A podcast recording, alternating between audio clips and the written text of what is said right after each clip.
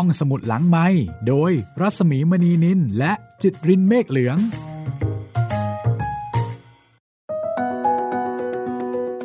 สวัสดีครับทุกคนห้องสมุดหลังไมค์กลับมาพบกับทุกคนอีกเช่นเคยนะครับสวัสดีครับพี่หมีครับสวัสดีค่ะวันนี้จะเป็น อี พี ที่สี่แล้วก็เป็น อี พี ที่สามนะคะกับการสัมภาษณ์ครูก้องพงษ์พันธ์เวชรังสีครูข้างวังแล้วก็ครูปอยนะคะศักรินแก้วสุโขค่ะแอดมินข้ามภพข้ามชาติแล้วก็เป็นหนึ่งในต้องบอกว่าเป็นทีมที่สมบูรณ์มากเลยนะคะของการอยู่เบื้องลึกเบื้องหลังหนังสือข้ามภพข้ามชาติและพูดต่างภพซึ่งเดี๋ยววันนี้เนี่ยจะมาเบื้องลึกเบื้องหลังนะคะเรื่องพูดต่างภพซึ่งคุณจิตรินอยู่กับเรื่องนี้มาตลอด เป็นซีรีส์สุดท้ายของห้องสมุดหลังใหม่นะในช่วงที่ในช่วงที่ดิฉันเองนี่คือเกือบๆจะข้ามภพข้ามชาติไป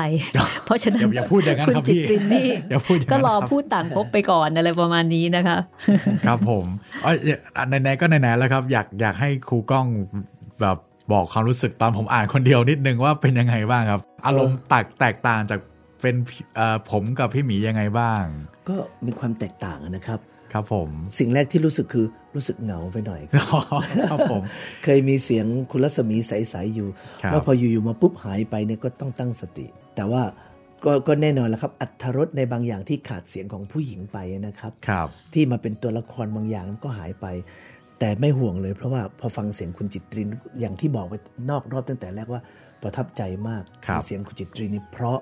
ฟังทีไรก็รู้สึกว่ามันทุ้มอยู่ในใจนะครับคุณรัศมีก็ใสอยู่ในใจอันนี้อันนี้คือ อย่างที่เคยชมนอกรอบนะครับไม่ใช่ชมหน้าใหม่นะครับขอบคุณครับซึ่งคุณจิตรินก็อ่านจนจบจนจนรู้สึกประทับใจครับขอบคุณมากครับแล้วก็ยิ่งดีใจไปกว่านั้นมากก็คือว่าวันนี้ได้กลับมาทำตามสัญญาที่เราสามคนได้คุยกันนะครับก็ยินดีต้อนรับคุณรัศมีในการกลับมาอีกครั้งนะครับอันนี้อันนี้ข้ามจังหวัดไม่ได้ข้ามภพข้ามชาตินะครับครับก็จากที่ผมเป็นคนอ่านพูดต่างภพนะครับก็จริงๆได้รับความช่วยเหลือจากพี่ๆในฝ่ายด้วยนะครับก็มีตัวละครผู้หญิงบางตัวก็ได้พี่ๆในฝ่ายมาช่วยด้วยใช่ครับแล้วก็เป็นผมว่าเป็นผมว่าห้องสมุดหลังไมค์กับเรื่องผีเนี่ยครับขออนุญาตแทนแทนว่าเรื่องผีแล้วกันนะครับมันเป็นของคู่กันเลยนะครับพี่หมีอ้าวคุณจิตรินที่คุณอ้างถึงขนาดนั้นได้เลยชิวหรือใช่ครับเพราะว่าคือพี่หมีครับเรื่องยาวเรื่องแรกที่ผมทำกับพี่หมีเนี่ยก็ก็เรื่องเรื่องผีเนี่ยนะครับเรื่องผีเรื่องลึกลับแล้วก็มีมาเนืองๆแล้วก็รู้สึกว่าเออพอมันพอมันถึงจุดที่ห้องสมุดหลังมันจะต้องหยุดสักแป๊บหนึ่งมันก็ต้องจบด้วยเรื่องผีผมก็เลยคุณจิตรินอย่าไปเปิดเผยถึงขนาดนั้นสิไม่มีอะไรเลยนอกจากห้องสมุดหลังไมค์เนี่ยแค่ทำเดี๋ยวนะแค่ทำเรื่องของครูเหมเวชกรมาแค่ร้อยกว่าตอนเองแล้วก็แค่ทำโรงแรมโรงแรมผีแล้วก็สี่สิบกว่าตอนใช่แล้วก็มีอะไรนะวิญญาณอาละวาดไม่มีอะไรเลยไม่มีอะไรเลยไม่ใช่ไม่ใช่เกี่ยวกับเรื่องผีนะอย่าเข้าใจผิดเออไม่มีอะไรเลยเนี่ยแค่ สองถึงสามร้อย ตอนเท่านั้นเองเราปฏิเสธไม่ได้หรอกครับว่ามันมันอยู่กับคู่กับห้องสมุดหลังไมค์แล้วก็ในในตอนอ่านพูดต่างภพเนี่ยครับผมจะยิ่งสงสัยยิ่งกว่าตอนอ่านข้ามภพข้ามชาติอีกครับว่ามันดูจริงน้อยกว่าข้ามภพข้ามชาติเยอะมากๆเลยครับคุณกล้องและเนี่ยผมอยากรู้มากๆเลยถึงขั้นเคยทักไปถามส่วนตัวด้วยนะครับว่าพูดต่างภพเนี่ยมันเป็นเรื่องจริงสักแค่ไหนครับอาจจะเป็นคำถามเดิมๆหน่อยแต่ว่าอยากรู้จริงๆครับครับข้ามภพข้ามชาติเนี่ยจริงๆแล้วเนี่ยอยากเรียนว่าเนื้อหาความจริงมันเยอะกว่าไอ้ขอโทษนะพูดต่างภพนะครับครับมีเนื้อหาความจริงมากกว่าข้ามภพข้ามชาติอีกครับจริงเหรอครับทั้งๆที่เรื่องมันแฟนตาซีมากใช่ครับมันดูแบบคือคือผมว่า เก้าสิบเก้าเปอร์เซ็นต์ นะครับในในพูดต่างภพเพราะว่าผมเกือบจะทุกตอนเนี่ยผมเอามาจากประวัติชีวิตที่ที่เกิดขึ้นกับครับที่เกิดขึ้นกับตัวเราเกิดขึ้นกับครอบครัวหรือคนใกล้เคียงของเราเป็นประสบการณ์แล้วก็หยิบหยิบหยิบมาใส่เพียงแต่ว่าแต่ละตอนนะมาเชื่อมอย่างไรให้กับโครงเรื่องที่ไปจบได้นะครับค่ะเพราะเรื่องที่เกิดขึ้นเหมือนกันนะคะเรื่องที่เกิดขึ้นจากตัวเราจากย่าจากพ่อแม่แล้วก็จากข้างใช่ครับ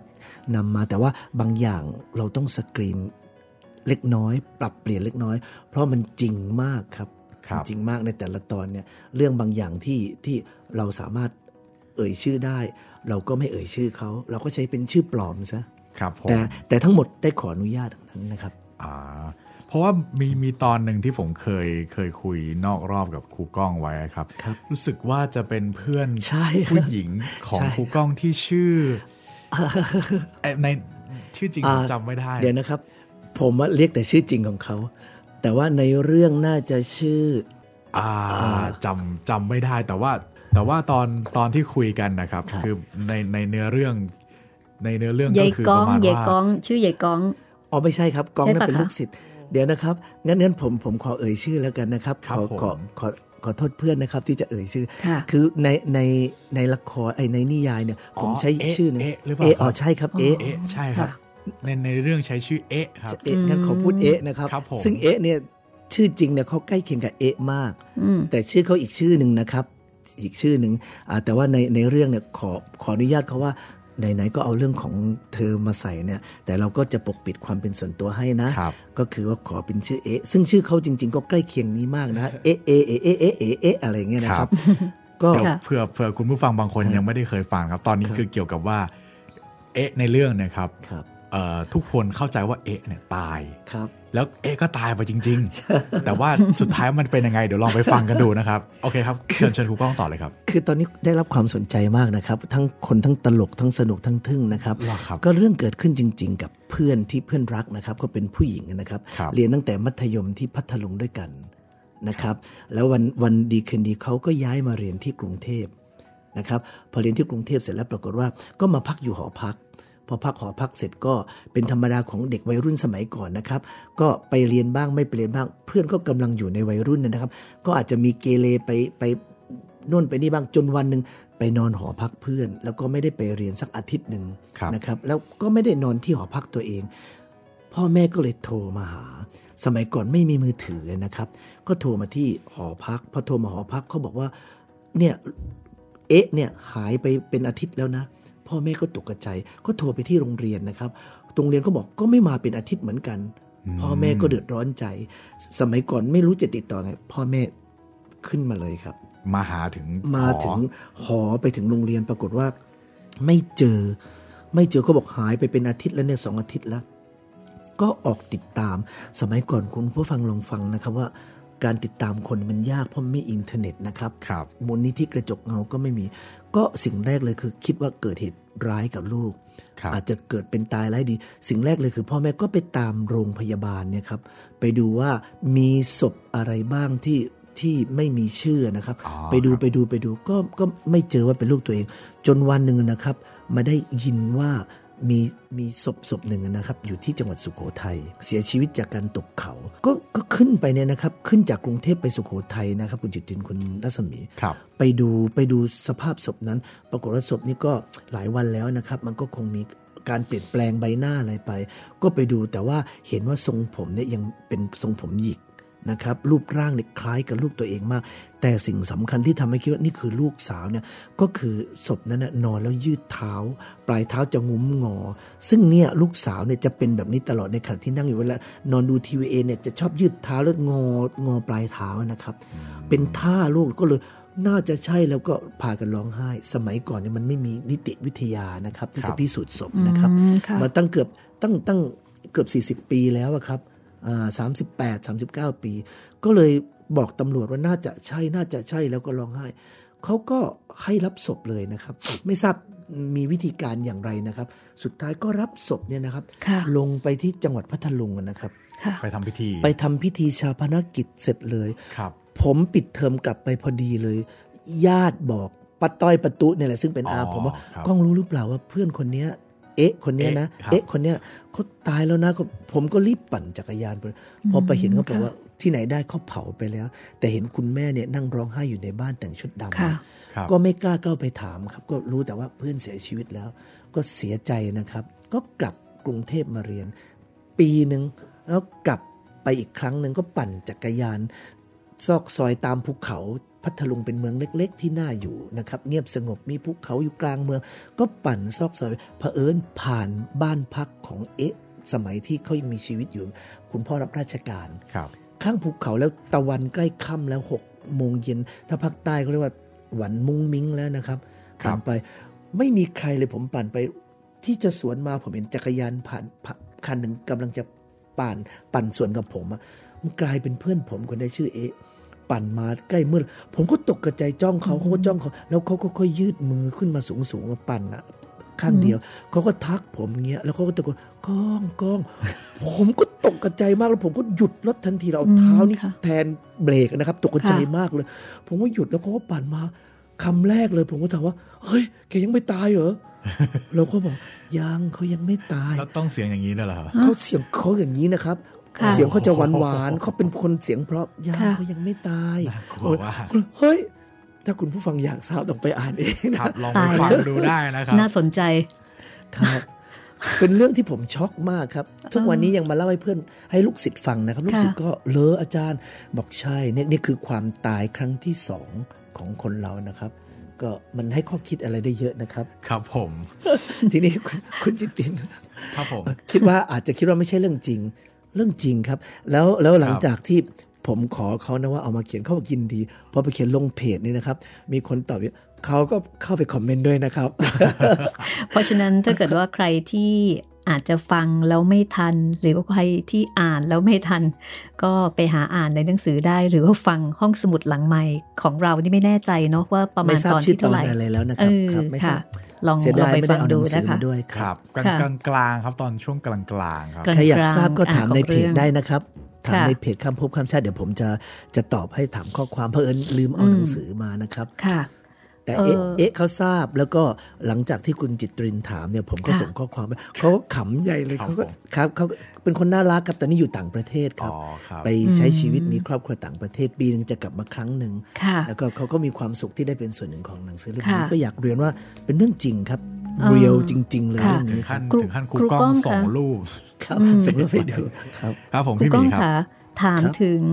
เรื่องราวของหลานสาวตัวเล็กๆที่แบบว่าจำอดีตชาติได้อย่างเงี้ยอันนี้จริงใช่ไหมน่าสนใจครับเออเออเรื่องนี้มันเกิดขึ้นจริงในครอบครัวของเรานะครับแต่ผมอยากพูดประเด็นนี้ให้น้อยเพราะว่ามันมีส่วนเกี่ยวพันกับคนอื่นๆนะครับแต่มันก็เกิดมันก็เกิดเรื่องที่แปลกๆที่น้องสาวเล่านะครับซึ่งผมก็บอกน้องสาวว่าเฮ้ยไม่น่าจริงหรอกมันไม่น่าจริงตั้งแต่เขาเริ่มตั้งท้องเขาก็มาเล่าให้ฟังว่าเขาฝันแบบนั้นแบบนี้แล้วอยู่ๆคนก็โทรมาเรื่องนี้ก็เป็นจริงอะไรอย่างนี้ครับแต่ว่าที่มันแปลกใจคือพอเขาเริ่มเริ่มเริ่มสักสองขวบสามขวบเขาก็พูดอ้อแอได้เนี่ยเขาก็พูดในสิ่งที่เรารู้สึกว่าใครสอนใครสอนเรื่องแบบนี้ซึ่งพ่อแม่ไม่ได้สอนพ่อแม่ก็ตกใจนะครับแต่เพิ่นก็พูดถึงเรื่องอดีตคุณป้าที่เสียชีวิตไปแล้วว่าเขาเขาคือคุณป้าเขาเด็กพูดเราไม่ได้เอาคำพูดของเด็กมามาย้ำว่าเนี่ยคือเขาคือเป็นคนนั้นแต่บางทีเด็กก็พูดเองโดยที่เขาไม่ได้มีข้อมูลแต่อย่างใดนะครับคือเขากล่าวถึงคุณป้าที่เสียชีวิตไปแล้วแล้วก็เขาได้รู้สึกว่าเขาคือคนคนนั้นทั้งทั้งที่ยังยังเขาไม่เคยเห็นรูปป้าเขานะครับครับแล้ววันหนึ่งเนี่ยเขาไปเห็นรูปป้าเขาเผอิญในกระเป๋าเงินของพ่อเขาซึ่งเป็นรูปเล็กๆครับแล้วเขาก็บอกถูกแล้วว่านี่คือเขาชื่อเนี้ยเมื่อเมื่อก่อนพ่อเขาก็ตกกระใจก็ตำหนิแม่ตำหนิภรรยานะว่าไปไปเล่าลูกไปบอกลูกอะไรอย่างนี้นะแม่ที่เป็นน้องสาวผมบอกว่าเขาไม่เคยเล่าเรื่องนี้เลยเขาไม่เคยพูดเลยจนตอนหลังก็มีปรากฏการณ์บางอย่างที่พ่อคุณพ่อเขาถึงได้อ๋อลูกลูกเขาอาจจะรับรู้เรื่องนี้เองแต่ว่าแน่นอนละครับเนี่ยเหมือนเหมือนที่ในเรื่องที่สองที่คุณย่าก็บอกว่าปล่อยเขาไปเถอะเดี๋ยวอีกหน่อยเนี่ยเขาก็จะลืมทุกอย่างอยากให้เขาเป็นตัวเขานะครับครับก็ก็เพราะหลานเนี่ยมีเรื่องนี้ก็เลยอยากเอาเรื่องข้ามภพข้ามชาติมาเขียนที่เกิดขึ้นกับใครบ้างซึ่งเรารู้สึกว่าเรามีประสบการณ์แล้วกับคนใกล้ชิดเพราะฉะนั้นเวลาเรามาเขียนเนี่ยมันจะเขียนด้วยความรู้สึกที่มันรู้สึกว่าเออมันมันน่าสนใจครับครับผมช่วงท้ายของเล่มพูดต่างภพเนี่ยครับค่อนข้างจะเกี่ยวข้องกับข้ามภพข้ามชาติเยอะครับอันนี้ครูก้องตั้งใจหรือเปล่าครับตัวประมาณว่ามันมีดีเทลที่ขาดไปในข้ามภพข้ามชาติเลยมาเขียนในพูดต่างภพหรือเปล่าเป็นคำถามที่ขอบคุณมากเลยครับแทนผู้ฟังนะครับคือจริงๆแล้วเนี่ยหลังจากข้ามภพข้ามชาติจบเนี่ยผมไม่ได้ตั้งใจจะเขียนไม่ได้ตั้งใจจะเขียนต่อนะครับเพียงแต่ว่าที่เขียนต่อเนี่ยเพราะมีสองประการ คือหนึ่งคนถามมาเยอะมากคนที่อ่านถามอยากรู้เรื่องราวของคุณยายบัวคลี่มากๆและอยากรู้ที่มาที่ไปว่าทำไมเขาถึงได้ผูกพันกันสองข้อมูลเนี้ยก็จะส่งมาเยอะผมก็ตอบส่วนตัวเป็นประเด็นหนึ่งอีกประเด็นหนึ่งคือสำนักพิมพ์ได้ได้ได้ทราบเรื่องนี้ด้วยครับว่าอ้าวเหรออาจารย์เรื่องมันเป็นแบบนี้เหรอก็นั่งเล่าให้ฟังเหมือนเราคุยกันนอกรอบนะครับก็อาจารย์นั้นงั้นเอาอย่างนี้ได้ไหมอาจารย์เขียนต่อได้ไหมก็คิดอยู่ว่าจะเขียนต่อดีไหมแต่ว่าพอมานึกนึกแล้วว่าเขาบอกว่าก็เนี่ยคนคนอยากฟังเยอะเรื่องนี้ที่มาที่ไปบางทีมันช่วยทำให้ทุกอย่างคลี่คลายว่าทำไมมีความผูกพันอย่างไรถึงกลับมาเจอกันอย่างนี้ก็เลยคิดว่าโอเคงั้นเขียนดีกว่าก็เลยตัดสินใจว่าเขียนเพราะจริงๆตอนจบข้ามภพผมเขียนแล้วข้ามภพจบนิรันดร์ไม่คิดจะเขียนแล้วนะครับเพราะไม่ได้คิดว่าจะเป็นนักเขียนนะครับแล้วพอเขียนเล่มสองไปก็เลยก็ได้รับความสนใจจากในเพจนะครับเพียงแต่ว่าคนอาจจะไม่ได้ทราบมากเพราะว่าช่วงที่ทำเป็นหนังสือเผอิญตรงกับเหตุการณ์สวรรคตของพระสมเด็จพระจุลรัชกาลที่เก้าพอดีก็เลยเงียบก็เลยเงียบไปนะครับงานหนังสือช่วงนั้นเป็นช่วงที่เราเศร้ากันนะครับหลายคนก็เลยไม่ทราบไปแต่ว่าพูดต่างภพก็เลยเป็นเป็นคำตอบของคนที่อ่านข้ามภพข้ามชาติที่อยากรู้ว่าที่มาที่ไปสองคนนี้เป็นอย่างไรเพียงแต่ว่าถ้าอ่านข้ามภพข้ามชาติแล้วเนี่ยมาอ่านพูดต่างภพเนี่ยอย่ารีบร้อนอย่าใจร้อนถ้าใจร้อนอ่านแล้วจะรู้สึกว่าไม่อยากอ่านต่อไปเพราะว่ามันจะมีเรื่องอื่นๆที่เล็กๆน้อยๆเข้ามาแซมเยอะเพียงแต่ว่าระหว่างเรื่องเนี่ยที่ยากกว่าที่คุณยายบัวคลี่จะเล่าจะเล่าจะเล่ามันมีที่มาที่ไปเรื่องเล็กๆน้อยๆเนี่ยมันจะช่วยสนับสนุนให้เหตุการณ์ทั้งหมดเนี่ยเกิดขึ้นในตอนหลังที่สุดท้ายแล้วก็ต้องย้อนกลับมาในเรื่องข้ามภพข้ามชาติในฉากเดียวกันตอนสุดท้ายครับคุณจิตรินอ๋อครับผมคำว่าพูดต่างภพเนี่ยสะกดด้วยพอพานพอพานคือตอนแรกๆตอนแรกๆเราก็คิดเขาคิดกับพิมพ์ผิดใช่มักจะเข้าใจว่าพูดต่างภพก็ต้องเป็นพอสำเภาแล้วก็พอพานใช่ไหมแต่พอมาดูเฮ้ยไม่ใช่นี่นาอันนี้ความหมายคือคืออะไรคะอันนี้สองอย่างนะครับอันแรกเลยง่ายๆคือเป็นการเล่นคำนะครับพูดต่างภพพูดแรกก็คือพอสำเภาสลูต่อเต่าซึ่งคือพูดผีพูดวิญญาณนะครับต่างพบเนี่ยพบตัวหลังเนี่ยก็คือพอพานบอใบไม้ที่แปลว่าการพบเจอเรื่องราวก็คือเป็นเรื่องของการพบเจอพูดผีวิญญาณที่ต่างต่างเวลากันนะครับต่างคนต่างได้พบเจอครับ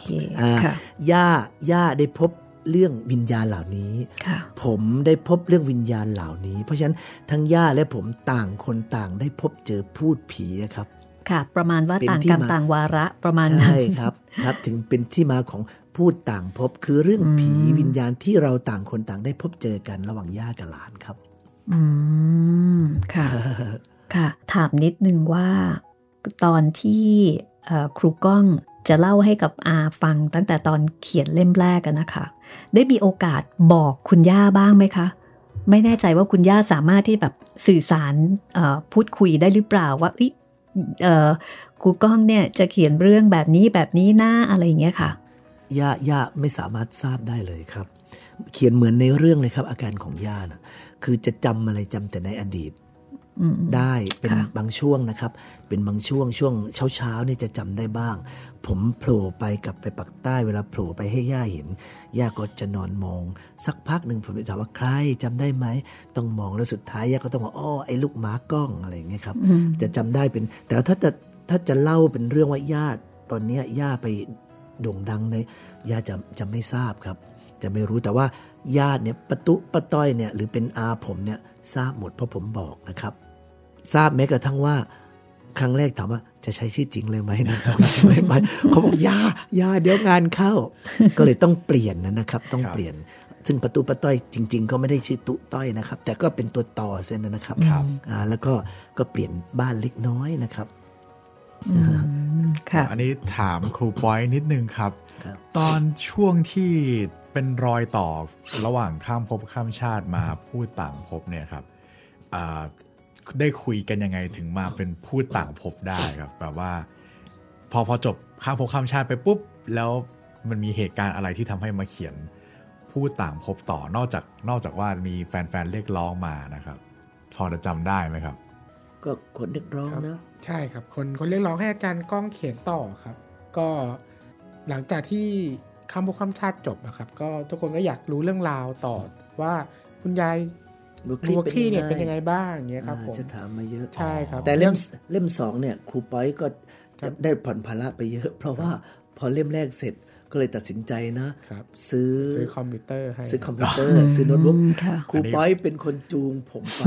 มาเสร็จงานเรียบร้อยแล้วไปอาจารย์ไปซื้อบอกโอเคว่าถ้างั้นพาครูไปหน่อยเขาพาผมไปจัดการให้หมดลงแรมลงทุกอย่างให้หมดแล้วอาจารย์ผมก็เลยเริ่มพิมพ์เพราะฉะนั้นเล่มที่สองเนี่ยผู้ต่างพบเนี่ยครูปอยก็ลดภาระน้อยลงเพียงแต่ดูเพจโดยรวบรวมผมก็เลยปีกล้าขาแข็งแล้วไงครับก็มานั่งพิมพ์เองที่บ้านเลยครับเช้ายันเช้าเช้ายันเช้าครูปอยก็ได้แต่ดูรูปแบบแล้วก็ตอบคำถามให้บ้างอันนี้เผื่อคุณผู้ฟังท่านไหนไม่ได้ฟังตอนที่แล้วนะครับคือก่อนในช่วงเล่มข้ามภพข้ามชาติเนี่ยครูคงใช้โทรศัพท์มือถือพิมพ์ต้นฉบับครับทั้งเล่มนะครับร้อยกว่าหน้าครับครับผมถึงมากเป็นความทุกข์ทรมานครับได้ครูปอยเนี่ยที่ช่วยพิมพ์ลงให้แต่พอพอเล่มสองครูปอยพาไปซื้อโน้ตบุ๊กครับแล้วก็สอนการใช้งานก็เลยพิมพ์เองได้ครูปอยก็เลยค่อนข้างจะสบายครูปอยครูปอยกับทีมงานก็สบายขึ้นครับครับผมแต่เห็นในเพจนะครับมีเวลาลงเวลาลงตอนของแต่ละแต่ละเล่มเนี่ยครับจะมีรูปแทรกด้วยอย่างอย่างเล่มของข้ามภพข้ามชาติเนี่ยจะเป็นรูปที่มีสถานที่จริงมีคนจริงอะไรอย่างเงี้ยแต่ว่าพอเป็นผู้ต่างภพค่อนข้างจะเป็นภาพมาจากเป็นสื่อโซเชียลใช่ผมก็เลยแต่แต่มันเป็นบางภาพอะครับที่แบบ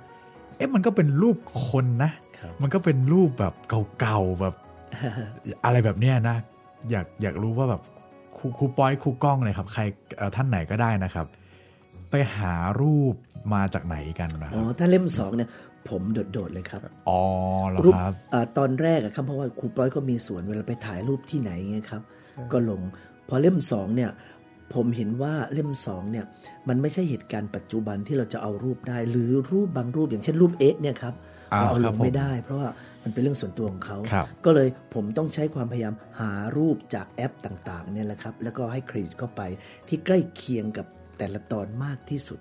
นะครับแล้วก็เอามาแล้วก็มาปรับแล้วก็มาตกแต่งบ้างเล็กน้อยให้สีมันดูเข้าอารมณ์เข้ากับแต่ละตอนแล้วมาลงเพราะฉะนั้นเล่มสองนี่จริงๆเนื้อหาเนี่ยจะจริงกว่าเล่มแรกเยอะครับแต่ว่าภาพที่ลงลงไปเนี่ยจะดูไม่ค่อยสมจริงเหมือนเล่มแรกเล่มแรกมันมีเหตุการณ์จริงที่เราไปไหนกันจริงๆลงงั้นเล่มสองเนี่ยจะมาจากรูปโซเชียลต่างๆซะเยอะครับครับแต่ก็จะมีรูปสุดท้ายใช่มั้ยครับที่เป็นครูกล้องกับคุณคุณย่าครับใช่รูปนี้เนี่ยคนที่ถ่ายคือครูปอยนี่แหละครับใช่เนี่ยแหละครับเห็นไหมก็เป็นหลายอย่างเลยครับครูปอยเล่าเหตุการณ์วันนั้นให้ฟังหน่อยได้ไหมครับตอนตอนเล่มแรกเนี่ยผมเกิดนี่เผื่อครูปอยลืมนะครับเล่มแรกจบเสร็จกว่าจะเล่มสองผมก็เลยใช่พาทุกคนไปย้อนสถานที่ทุกที่ที่เกิดขึ้นในข้ามภพข้ามชาติว่าไปที่นั่นที่นี่วัดกลางตรงนั้นตรงนี้พาครูปอยไปเลยเพราะว่าเขาเป็นแอดมินเขาก็เหมือนคนทั่วไปที่ไม่ได้ทราบนะครับว่าตรงไหนเป็นไงก็เลยจัดทัวร์เนี่ยครับทริปพอเข้าไปเสร็จปุ๊บก็พาไปพบคุณยายบัวคลี่เลยครับพอไปพบคุณยายบัวคลี่ก็นั่นแหละครับผมก็เข้าไปคุณย่าก็เอามือมาแตะแก้มผมอะครับแล้วเขาก็ถ่ายรูปเอาไว้เลยคือรูปนั้นที่อยู่หลังปกเป็นฝีมือครูปอยเขามีความสามารถถ่ายรูปด้วยครูปอยถ่ายรูปเก่งด้วยครับเพราะฉะนั้นครูปอยถ่ายไว้แล้วแล้วพอมาเห็นแล้วก็ประทับใจแล้วเผอิญสำนักพิมพ์นะครับก็ผมได้ส่งให้สำนักพิมพ์ดูเขาก็โอ้เพิ่งได้เห็นเหมือนกันว่าคนนี้คือคุณยายบัวคลี่ก็เลยได้คุยเพราะว่าตลอดเวลามีคนอยากเห็นรูปคุณย่ามาตลอดผมไม่เคยลงนะครับรูปปัจจุบันนะก็เลยพอเขียนเล่มสองผมก็เลยโอเคก็เลยบอกครูปอยปอยโอ้โหปอยถ่ายรูปนี้ครูประทับใจมากเลยงั้นครูขออนุญาตนะเอารูปเอาเอาเลยอาจารย์ก็เลยเอารูปให้สำนักพิมพ์ว่าถ้าใช้ในเล่มสองยินดีเลยเขาก็เลยเอาไปใช้เลยครับเนี่ยแหละครับรูปนั้นผมยังประทับใจมาทุกวันนี้ว่าครูปอยเป็นคนถ่ายในช่วงเวลาที่ย่าเนี่ยเอามือมาจับแก้มผมเราไม่ได้มีการจัดฉากนะสดๆคือแอดมินทั้งสี่คนนี้ไปผมนำเงินไปให้แล้วกอดย่าแล้วคุยแล้วย่าก็ตื่นมาพอรู้ว่าเป็นผมก็เอามือมาแตะแก้มผมก็กลับมาได้เลยเงี้ยแล้วก็ถ่ายทันทีเลยครับ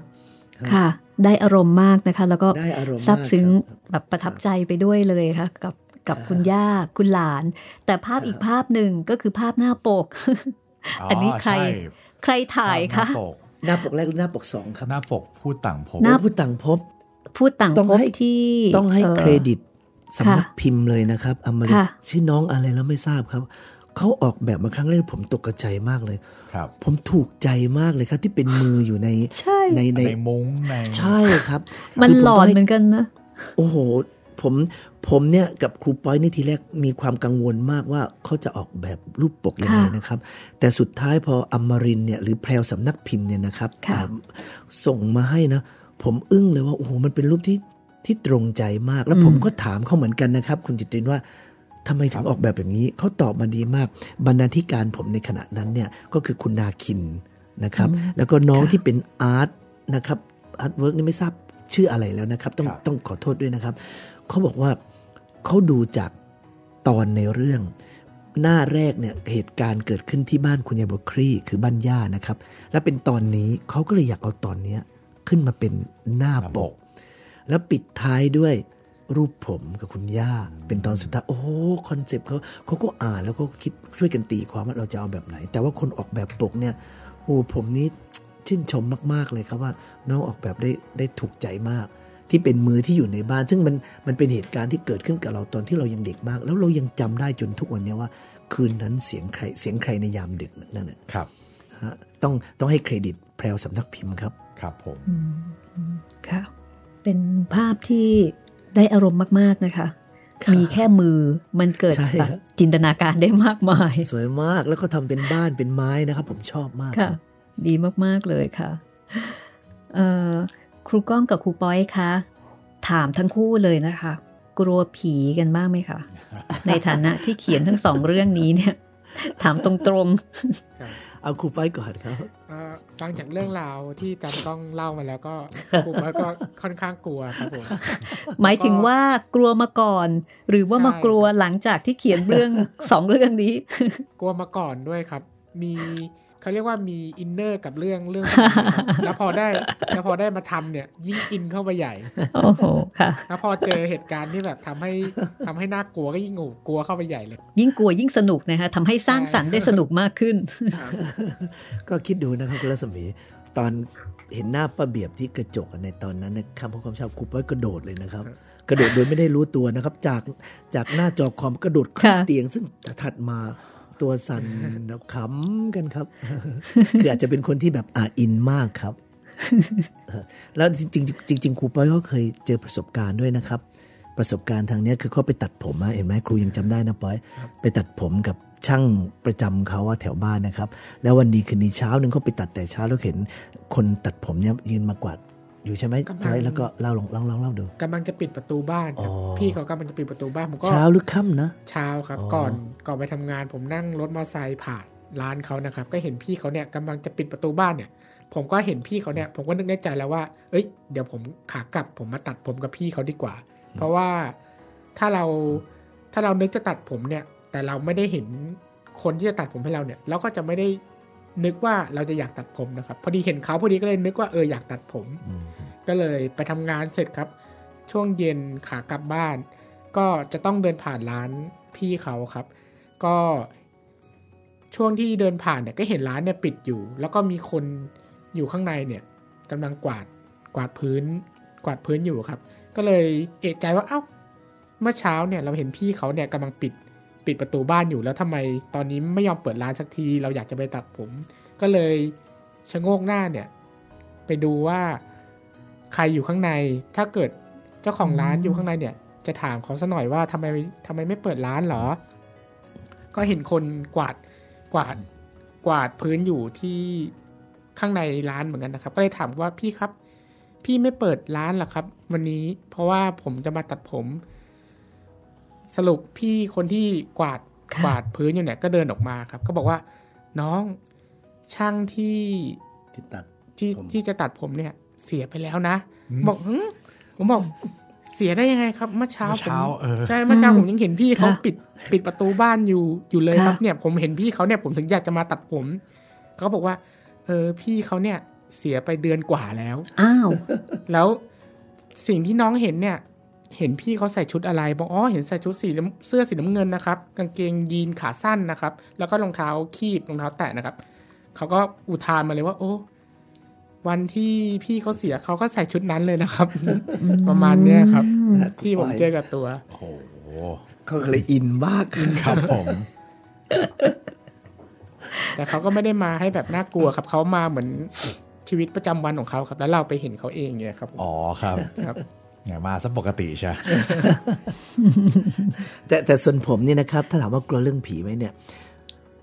ผมไม่ได้กลัวนะครับครับผมไม่ได้กลัวแต่ถ้าเกิดเหตุอันใดที่ชวนให้น่ารู้สึกน่ากลัวก็กลัวครับอย่างถ้าไปถ้าไปทำงานเนี่ยอย่างเช่นพานักเรียนไปเข้าค่ายในภูเขาอะไรเงี้ยเวลาดึกเนี่ยผมมักจะอยู่เวรดึก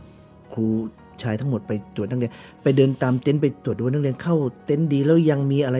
ผมไม่กลัวเลยตีหนึ่งตีสองแม้จะรู้ตรงนั้นน่ากลัวอย่างไปค่ายการเนี่ยเขากลัวกันมากผมเดินไปคนเดียวไปตรวจตอนตีหนึ่งตีสองพอเด็กหลับหมดแล้วโอเคเดินกลับนี้พอเดินกลับมามันระยะทางยาวกว่าจะมาถึงเต็นท์ของผู้กำกับเขาบอกอาจารย์เดินไปไม่กลัวหรือไงพอเขาพูดอย่างนี้ผมว่าเออพอพูดอย่างนี้เริ่มกลัวขึ้นมาทันทีคือถ้าไม่พูดเนี่ยหน้าที่เนี่ยเราจะไม่กลัวเลยแต่พอพูดเออมันน่ากลัวจริงๆนะก็จะไม่ค่อยกลัวครับแต่ถ้ามีเหตุอันใดที่ควรให้กลัวก็กลัวครับแต่ถ้าอยู่ปกติความมืดความเดินผ่านวัดไม่กลัวตอนเด็กๆตอนอยู่พัทลุงเดินผ่านไปเรียนโรงเรียนมัธยมต้องเดินผ่านป่าช้าทุกเช้าตอนนั้นเรียนอยู่โรงเรียนพัทลุงประจำจังหวัดนะครับต้องเรียนตั้งแต่รอบเช้าเพราะเด็กนักเรียนเยอะมากแล้วรอบเช้าแล้วมารอบบ่ายเพราะว่ามีห้องเรียนไม่พอก็เลยจัดการเรียนรสสองรอบผมสอบเข้าม.หนึ่งได้เนี่ยเด็กทุกคนจะตื่นเต้นที่สอบได้โรงเรียนประจำจังหวัดนะครับเดินไปผมต้องตื่นแต่ตีห้าที่ต่างจังหวัดแล้วต้องเดินผ่านวัดเดินผ่านวัดเดินผ่านป่าช้าเนี่ยที่สมัยก่อนเนี่ยที่เผาศพอ่ะยังไม่มีเมนเผานะครับแต่เป็นเป็นศพที่เผาแบบกลางแจ้งแบบตั้งก่อตั้งก่ออิฐขึ้นมานะครับ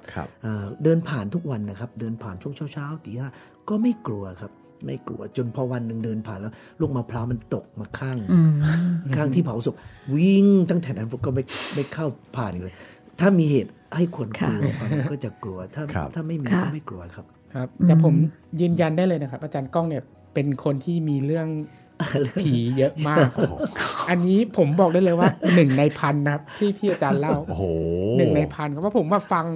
ฟังมาเนี่ยเป็นพันเรื่องครับต้องรออ่านนะคะเนี่ยแล้วทุกเรื่องเป็นเรื่องจริงหมดเลยครับส่วนใหญ่จะเล่าคนนั้นเจอคนนี้เจอคนนั้นเจอ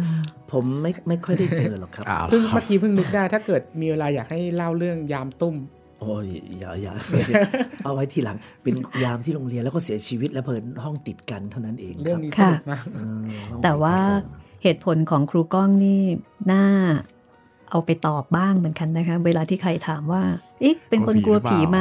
เป็นคำตอบที่ดูดีแล้วก็มีเหตุผลมากว่าเออไม่กลัวหรอกนะแต่ถ้าถึงเวลาที่ควรจะกลัวก็ต้องกลัวใช่ครับซื้อเลยค่ะอันใดอันหนึ่งครับมีเหตุให้คนกลัวก็กลัวดูมีเหตุมีผลดีค่ะครับไม่มีเหตุก็ไม่กลัวครับครับผมครูก้องคะถามถึงตัวละครสำคัญอีกตัวหนึ่งนะคะอรวรรณอรวรรณที่ครูก้องบอกว่าไม่ใช้โซเชียลไม่ใช้มือถือเป็นไปได้เหรอคะเขาเป็นเด็กวัยรุ่นอยู่นะเนี่ยแปลกใจอันนี้คือสิ่งที่เป็นเสน่ห์ของเขานะครับตอนนั้นเนี่ยเขามีมือถือนะครับแล้วก็มีเฟซแต่เขาไม่ค่อยไม่ค่อยใช้ครับไม่ค่อยใช้ครับคือถ้าถ้ามีเหตุที่ควรจะใช้ออนเขาถึงจะใช้นั่นแหละครับครับผมแล้วก็เขาจะมีเขาจะมีบุคลิกความเป็นส่วนตัวเยอะอยู่พอสมควรแต่ดีนี่คือสิ่งที่ดีครับที่เขาไม่ค่อยปัจจุบันนี้เขาก็ใช้โซเชียลน้อยนะครับค่ะอ๋อปัจจุบันนี้อายุเท่าไหร่แล้วนะครับจบแล้วครับเนี่ยจบครูแล้วเขาเรียนครูคณิตศาสตร์อ๋อครับผมเป็นครูสอนคณิตศาสตร์ครับก็ยังใช้น้อยไม่ได้ใช้เยอะนะครับเขาเป็นคนดีตรงนี้แหละครับที่แบบไม่ค่อยจะได้ใช้เรื่องเหล่านี้ต่างๆไม่ไม่โพสอะไรที่ไม่เป็นเรื่องเป็นราวด้านๆจะโพสครั้งหนึ่งครับแต่ปัจจุบันนี้ก็ไม่ทราบว่าพอเป็นครูแล้วอาจจะใช้สื่อมากขึ้นครับแต่ในขณะที่เขียนเนี่ยอรวรรณจะใช้สื่อพวกนี้น้อยครับค่ะก็เป็นโอกาสดีที่ที่เขาก็เป็นการเหมือนตัดอะไรก็แล้วแต่ที่จะต้องเข้ามาหาเขาที่แบบผู้ฟังผู้อะไรเนี่ยจะต้องแบบติดต่อมาหาเขาเพราะไม่ค่อยรู้จักเฟซเขาและประการหนึ่งผมก็ไม่ได้บอกด้วยครับแล้วถ้ามาถึงตอนนี้เนี่ยนะคะสองเล่มจบผ่านไปแล้วก็ได้รับเสียงฟีดแบ็กมากมายครูก้องเองครูก้องมองว่าได้เรียนรู้หรือว่าชีวิตของครูก้องอะค่ะหรือว่าความคิดข้างในอะไรแบบนี้มันมีเปลี่ยนอะไรไปบ้างไหมคะจากการเขียนสองเล่มนี้อะค่ะสำหรับผมนี่นะครับสิ่งที่รู้สึกเปลี่ยนมากเลยคือเปลี่ยนความคิด นะครับผมมักจะบอกเด็กเสมอว่าทุกวันนี้ยังใช้สอนเด็กว่าตลอดเวลาเนี่ยตั้งแต่ครูเป็นเด็กมาจนครูโตเนี่ยครูไม่ค่อยรู้ความสามารถของครูสักเท่าไหร่นักบางอย่างเรารู้ว่าอะไรบ้างที่เรามีความเก่งบางอย่างเราไม่ได้เก่งบางอย่างอาจจะอีกหลายอย่างที่เราไม่รู้เรามีความสามารถส่วนหนึ่งในการเขียนหนังสือเนี่ยผมไม่เคยคิดว่าผมจะเขียนหนังสือแล้วจะมีใครมาอ่านผมเขียนก็แค่เขียนเรียงความส่งอาจารย์เท่านั้นเองอย่างมากก็อาจารย์แค่ชมมันนะครับเออเขียนดีเขียนเก่งมันก็คือแค่ชมในห้องแต่ว่าพอเราผ่านไปเนี่ยเรายังใช้ความชอบของเราในการเขียนเล่าเนี่ยเขียนอยู่บ่อยๆจนพอถึงจุดหนึ่งเนี่ยเมื่อเราอายุเยอะขึ้นเนี่ยเราไม่เคยคิดแล้วว่าไอ้การเขียนเรื่องของเราเนี่ยมันจะทำให้เราเนี่ยเปิดประตูอีกบานนึงไปสู่โอกาสใหม่ๆที่ทำให้เราดูว่าอ๋ออันนี้มันคือความสามารถของเราเหรอมันเป็นความสามารถของเราที่คนอื่นเขาก็สนใจงั้นสิ่งเหล่านี้ที่มันเกิดขึ้นกับตัวผมเนี่ยเรื่องของการเขียนคำพบคำชาติมันเริ่มจากความไม่ตั้งใจให้คนได้อ่านเยอะๆแต่พอคนอ่านเยอะๆชีวิตก็เปลี่ยนไปมันไม่ว่าจะเปลี่ยนในเรื่องของฐานะเงินทองความมีชื่อเสียงอะไรมันมันได้รับโอกาสหมดเลยแต่สำหรับตัวเองที่ได้ได้ปรัชญาชีวิตคือให้เราสำรวจตัวเราเองว่าอะไรที่เราชอบอะครับคุณรัศมีเราควรจะทำมันต่อเนื่องต่อไปเพราะวันใดวันหนึ่งเราอาจจะใช้ความสามารถนี้ให้เป็นประโยชน์ต่อสังคมผมอธิบายกับเด็กเสมอบอกกับลูกศิษย์เสมอว่าอะไรก็ตามที่นักเรียนชอบและมันไม่เป็นพิษภัยต่อสังคมนักเรียนยังคงทำต่อไปครูชอบเขียนเรื่องเล่าแล้วครูไม่คิดว่าเรื่องเล่าของครูมันจะหลุดไปสู่สังคมได้มันรู้สึกทึ่งมากเลยเพราะฉะนั้นถ้าครูเนี่ยสามารถทำแบบนี้ได้เนี่ยครูเชื่อทุกคนจริงๆคุณก็ทำได้เหมือนกันเหมือนที่ใครเขาพูดกันนอกเหนือจากนั้นเนี่ยนะครับสิ่งที่ได้นะครับก็คือผมได้รู้ว่าผมได้มีมิตรเยอะแยะเลยที่มาจากการที่ไม่ได้เห็นตัวตนไม่เห็นใบหน้ากันคือมาจากผ่านการผ่านการอ่านซึ่งได้คนที่แบบให้กำลังใจให้ความช่วยเหลือหลายๆอย่างจนผมสามารถเขียนประสบความสำเร็จได้ไม่ว่าจะเป็นครูป้อยลูกศิษย์ทั้งคณะหรือคนอ่านหนังสือที่คอยให้กำลังใจผมคอยมาบอกเสมอว่าคุณครูครับใกล้จบแล้วคุณครูอย่าอย่าเขียนลงให้จบนะครับเก็บไว้ก่อนสักสามตอนแล้วคุณครูไปจดลิขสิทธิ์ก่อนนะครับไม่งั้นผลงานคุณครูจะถูกตีแผ่ไปแล้วมันจะไม่เป็นลิขสิทธิ์ของคุณครูเนี่ยคือมิ่งมิตรทั้งนั้นเลยครับบางคนบอกคุณครูครับส่งผมจะส่งโน้ตบุ๊กมาให้คุณครูได้ไหมครับคุณครูจะได้พิมพ์ผมไม่คิดเลยว่าสังคมเนี่ยมันจะมีกัลยาณมิตรที่ดีกับเราที่ส่งตรงมาให้เราในในในในโอกาสที่เราเราไม่เคยได้ปฏิสัมพันธ์กันมาก่อนงั้นสำหรับตัวผมเองชีวิตผมผมได้ตรงนี้เยอะมากว่าโอ้โหมันเป็นความรู้สึกที่ดีมากที่เราได้มิตรโดยที่ไม่ไม่เคยได้พบหน้าค่าตากันงั้นมีสองอย่างเลยครับคุณรัศมีแล้วก็ต้องขอบคุณนะครับขอบคุณผู้อ่านเพจคำพบคำชาติที่ให้กำลังใจกันมาเสมอขอบคุณลูกศิษย์ทั้งสี่คนที่อยู่เคียงข้างครูมาจนถึงปัจจุบันนี้ขอบคุณครอบครัวทุกอย่างเลยที่ทำให้เราได้สร้างงานมาให้กับสังคมโดยที่เราไม่ได้คิดนะครับมันไม่ได้มีคุณค่าอะไรมากมายนักแต่ว่าอย่างน้อยถ้าใครอ่านแล้วรู้สึกชอบแค่นี้เราพอใจแล้วและที่อยากขอบคุณมากที่สุดเนี่ยคืออยากขอบคุณคุณครูภาษาไทยนะครับตั้งแต่ตั้งแต่ประถมมัธยมโดยเฉพาะมัธยมเนี่ยผมได้ค้นพบตัวเองว่าผมชอบเขียนหนังสือนะครับผ่านวิชาภาษาไทยโดยมีคุณครูขอเอ่ยชื่อนะครับคุณครูอุษาชูดำที่สอนโรงเรียนสตรีพัทลุงนะครับเป็นคนเปิดโลกให้ครั้งแรกเลยว่าการเขียนหนังสือมันสนุกอย่างไรเพราะได้เรียนการเขียนกับท่านนั่นเป็นพื้นฐานแรกที่ผมได้พบว่าตัวเองชอบการเขียนหนังสือแล้วโชคดีที่ได้มาเรียนสวนสุนันทาและได้พบอาจารย์อีกหลายท่านนะครับที่สอนเรื่องวิธีการเขียนการวิเคราะห์เพราะฉะนั้นสิ่งเหล่านี้ที่ผมได้รับความรู้ประสาทวิชามาจากครูบาอาจารย์นี่ต้องต้องกราบขอบพระคุณบูรพาอาจารย์เหล่านี้นะครับที่ที่ทำให้ลูกศิษย์คนนี้ได้ได้สามารถเล่าเรื่องให้คนอื่นได้ฟังด้วยกราบขอบพระคุณมากครับครับผมถ้าอย่างนั้นก็คงต้องหันไปทางครูปอยนะคะแอดมินทีมข้ามภพข้ามชาติครูป้อยคะเห็นบอกว่าแต่ก่อนเนี่ยก็ก็อาจจะไม่ค่อยเอ่อชื่นชอบหนังสือเท่าไหร่อาจจะแบบว่าเอ่ออยู่กับมือถือโซเชียลอะไรต่ออะไรแต่ตอนนี้นี่เอ่อตอนนี้หันมาชอบหนังสือแล้วแล้วยังมีอะไรอื่นๆอีกไหมคะที่ที่เปลี่ยนแปลงไปอะค่ะ ครับก็หลังจากที่ได้ร่วมทำงานกับทีมงานข้ามภพข้ามชาตินะครับได้ได้เสมือนเป็นแรงซัพพอร์ตให้กับทีมนะครับก็มันเหมือนเป็นปรากฏการณ์ให้กับตัวเองครับว่าเราได้เห็นคนกลับมารักการอ่านมากขึ้นด้วยจากที่เราเนี่ยเป็นคนส่งส่งแรงผลักดันให้เขาได้อ่านมากขึ้นเนี่ยก็ทำให้เราเนี่ยได้อยากอยากจะกลับมาอ่านหนังสือมากขึ้นด้วยครับเหมือนเอ่อเหมือนทุกวันนี้ที่ที่ได้ทำเพจข้ามภพข้ามชาติมาเนี่ยเราก็ได้เห็นว่าเอ่อวัยรุ่นเนี่ยกลับมาอ่านหนังสือมากขึ้นครับผมก็เป็นส่วนหนึ่งด้วยเป็นเป็นคนซัพพอร์ตตรงนี้ด้วยก็มีความภาคภูมิใจครับก็เป็นสิ่งที่เป็นสิ่งดีๆให้กับตัวเองด้วยครับผมครับเหมือนเป็นแรงผลักดันให้กับตัวผมเองด้วยครับครับผมพูดเก่งขึ้นเยอะเลยนะคุณบาสไม่ได้พูดครับหรอครับใช่บอกไม่รู้จะพูดอะไรอ๋อครับคุณจิตรินมีอะไรถามต่อไหมจริงๆอ่าอาจจะเป็นคำถามสุดท้ายนะครับแต่ว่าอันนี้เป็นเป็นตอนที่ชอบส่วนตัวในพูดต่างภพนะครับชอบตอนที่ครูก้องเล่าเกี่ยวกับน่าจะเป็นคนคนจีนคนหนึ่งที่ขายกับข้าวครับที่ที่เหมือนเขามามาช่วยครูก้องไล่ผีนะครับพอจะจำได้ไหมครับเราเราย่อๆหน่อยครับที่ประมาณว่าอ๋อตะแปะใช่ไหมครับตะแปะครับตะแปะตะแปะอ๋อตะแปะอ๋อตะแปะที่น่าสงสารในตอนตอนสุดท้ายนะครับใช่ครับหรืออย่าไปกลัวมันเลยอะไรอย่างเงี้ยนะครับเพราะทำไมเหรอครับคุณจิตรินตอนนั้นผมชอบชอบมากเลยครับผมก็ชอบคุณจิตรินชอบใช่ครับครูปอยก็ชอบเหมือนกันใช่ไหมครับหรือไม่ต้องกลัวอะไรอย่างเงี้ยมันเป็นตอนที่มันเป็นตอนที่หักหักมุมที่สุดแล้วครับแล้วก็เออถ้าอ่านดีๆมันก็จะตลกด้วยคือเล่าย่อๆก็คือว่าผมให้ครูก้องเล่าให้ฟังย่อๆดีกว่าคุณจิตรินดีกว่าผมอยากฟังจากจากคนอ่านครับคือคืออันนี้อาจจะมีสปอยนิดหน่อยนะครับคือเหมือนเหมือนกับว่าตอนเด็กตอนตอนเด็กๆครูครูก้องอ่ะเวลาไปตลาดก็จะเจออาอาอาแปะคนนี้แหละครับมามาขายจะขายเป็นอาหารหรืออะไรพวกนี้ครับแล้วทีนี้ทุกๆเช้าอาแปะก็จะออกมาทำทำกับข้าวเตรียมไว้แล้วก็พอมันมีอยู่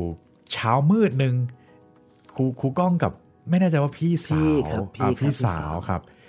ก็เดินไปซอยที่เป็นเป็นซอยบ้านอาแปะนี่แหละครับแล้วก็ไปเจอกับไปเจอเหตุการณ์โอ้โหน่ากลัวเลยแหละแล้วแล้วอาแปะเนี่ยก็ก็มามาช่วยมาช่วยไว้เรียกก่อนเราอยู่นี่ก่อนเอออย่าเพิ่งแบบรีบรีบเดินไปมามาแวะบ้านบ้านอาแปะแป๊บนึงเสร็จปุ๊บพอพอทุกอย่างคลี่คลายไปเนี่ยแล้วครูก้องกับพี่สาวออกไปปุ๊บสุดท้ายกลายเป็นว่าอาแปะนะครับเสียชีวิตไปแล้วเหตุการณ์เหมือนครูป้อยครับที่ครูป้อยเจอที่ที่เป็นสไตล์เดียวกันสไตล์เดียวกันเลยครับใช่ครับก็คือเราไปเจอเรื่องที่น่ากลัวนะครับแล้วตะแปะที่บ้านอยู่ใกล้ๆก็บอกเรื่องมันพักนี้ก่อนเลยอย่าไปก่อนอากล้องอากุ้งเนี่ยมานั่งทิ้งตรงนี้ก่อนแล้วก็นั่งเพราะเราคุ้นเคยกับอาแปะนะครับแล้วก็จนเหตุการณ์มันผ่านไปแล้วแต่เราก็จะไม่บอกว่าอะไรให้ผู้ฟังไปอ่านเองนะครับจนสุดท้ายเสร็จอาแปะก็ให้เราเดินกลับบ้านไปพอเดินกลับบ้านไปเสร็จแล้วเราก็ดีใจแต่ที่ไหนได้เราไม่รู้อีกทีว่าตะแปะแกตายไปแล้วแต่เช้านั้นแกลุกขึ้นมาช่วยเราครับใช่ผมก็แบบพูดตอนที่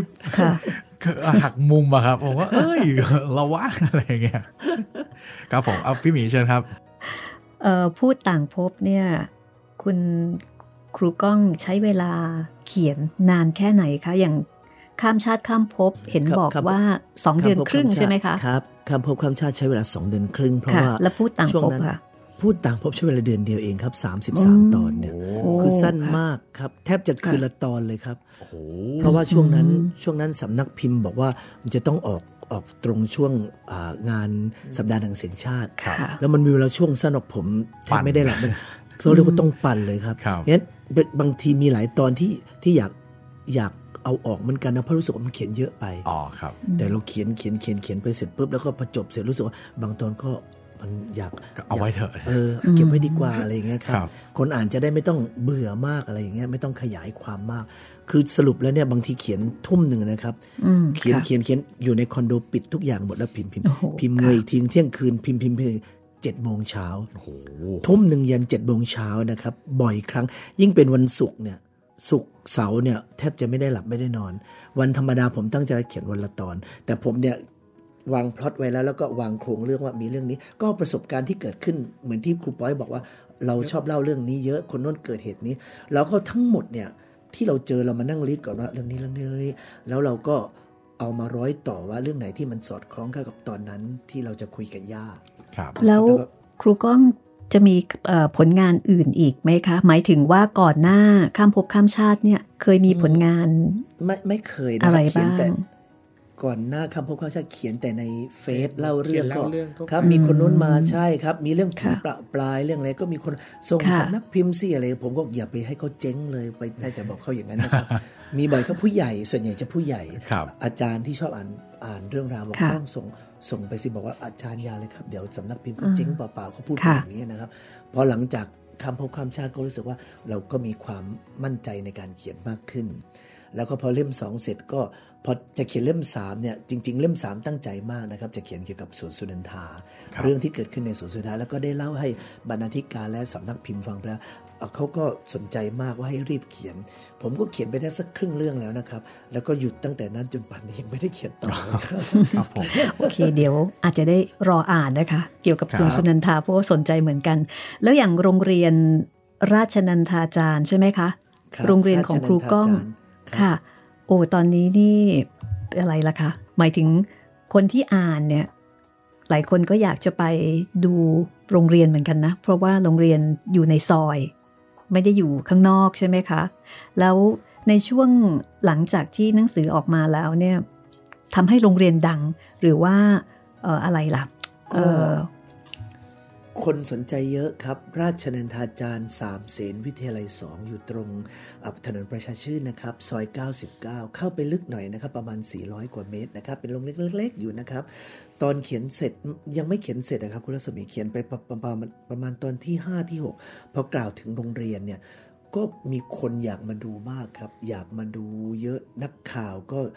ก็ส่งสัมภาษณ์มาถามผอ อ, อยากจะมาดูสถานที่นะครับแต่ก็ไม่ได้อนุญาตสักเท่าไหร่ในขณะนั้นเพราะมีนักเรียนเรียนอยู่แต่คนที่เป็นคนอ่านนะครับในเพจอยากอยากตามรอยมากทีนี้มันมันไม่ตลกเท่ากับเด็กในโรงเรียนเองนะครับก็ขึ้นไปชั้นเก้า แล้วก็ชอบโปรย อาจารย์ตรงนี้อาจารย์คือก่อนหน้าที่จะเขียนเนี่ยเด็กจะมาเรียนด้วยความสบายใจมากแต่พอเขียนไปแล้วเนี่ยพอผ่านตอนชั้นเก้าที่คุณยายอมรศรีมาอยู่ที่ห้องนั้นเก็บกระดูกตรงนี้เด็กจะขึ้นไปเรียนหน้าตาจะเหลือหลามากแล้วก็จะอาจารย์ตรงไหนที่เก็บกล่องที่ใส่แหวนคุณยายก็จะต้องบอกเอาใจเย็นๆต้องเล่าให้ฟังว่าอย่าไปกลัวอย่าไปเลยมีผลกับเด็กในโรงเรียนมากอยากขึ้นมาชั้นเก้าอยากมาดูชั้นเก้าแล้วถามตลอดจริงใช่ไหมตรงนี้จริงใช่ไหมครับค่ะก็แสดงว่าเป็นสีสันแล้วก็สันมากครับตอนนั้นใช่ไหม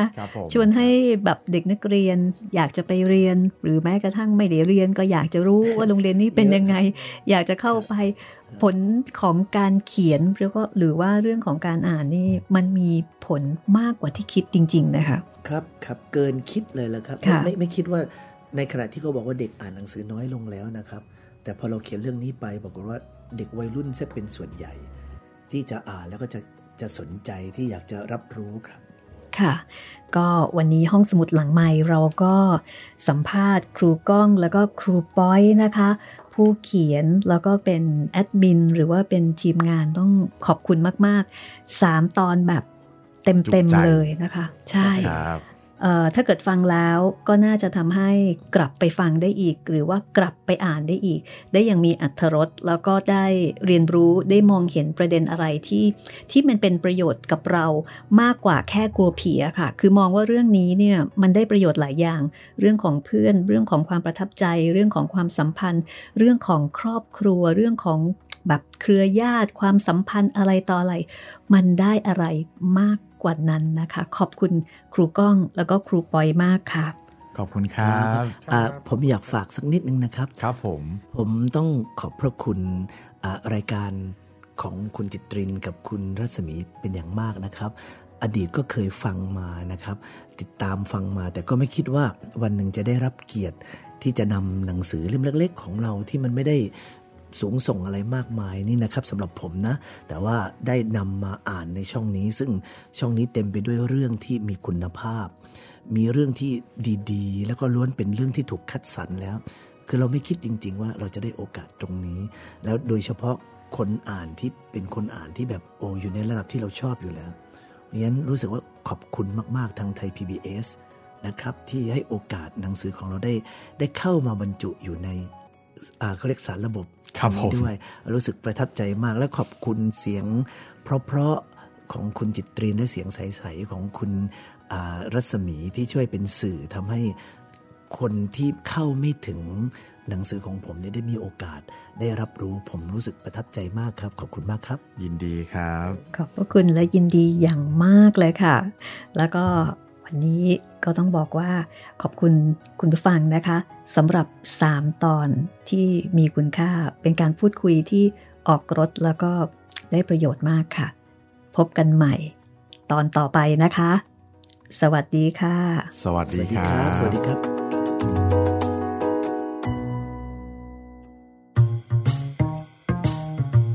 ห้องสมุดหลังไมค์โดยรัศมีมณีนินและจิตรินเมฆเหลือง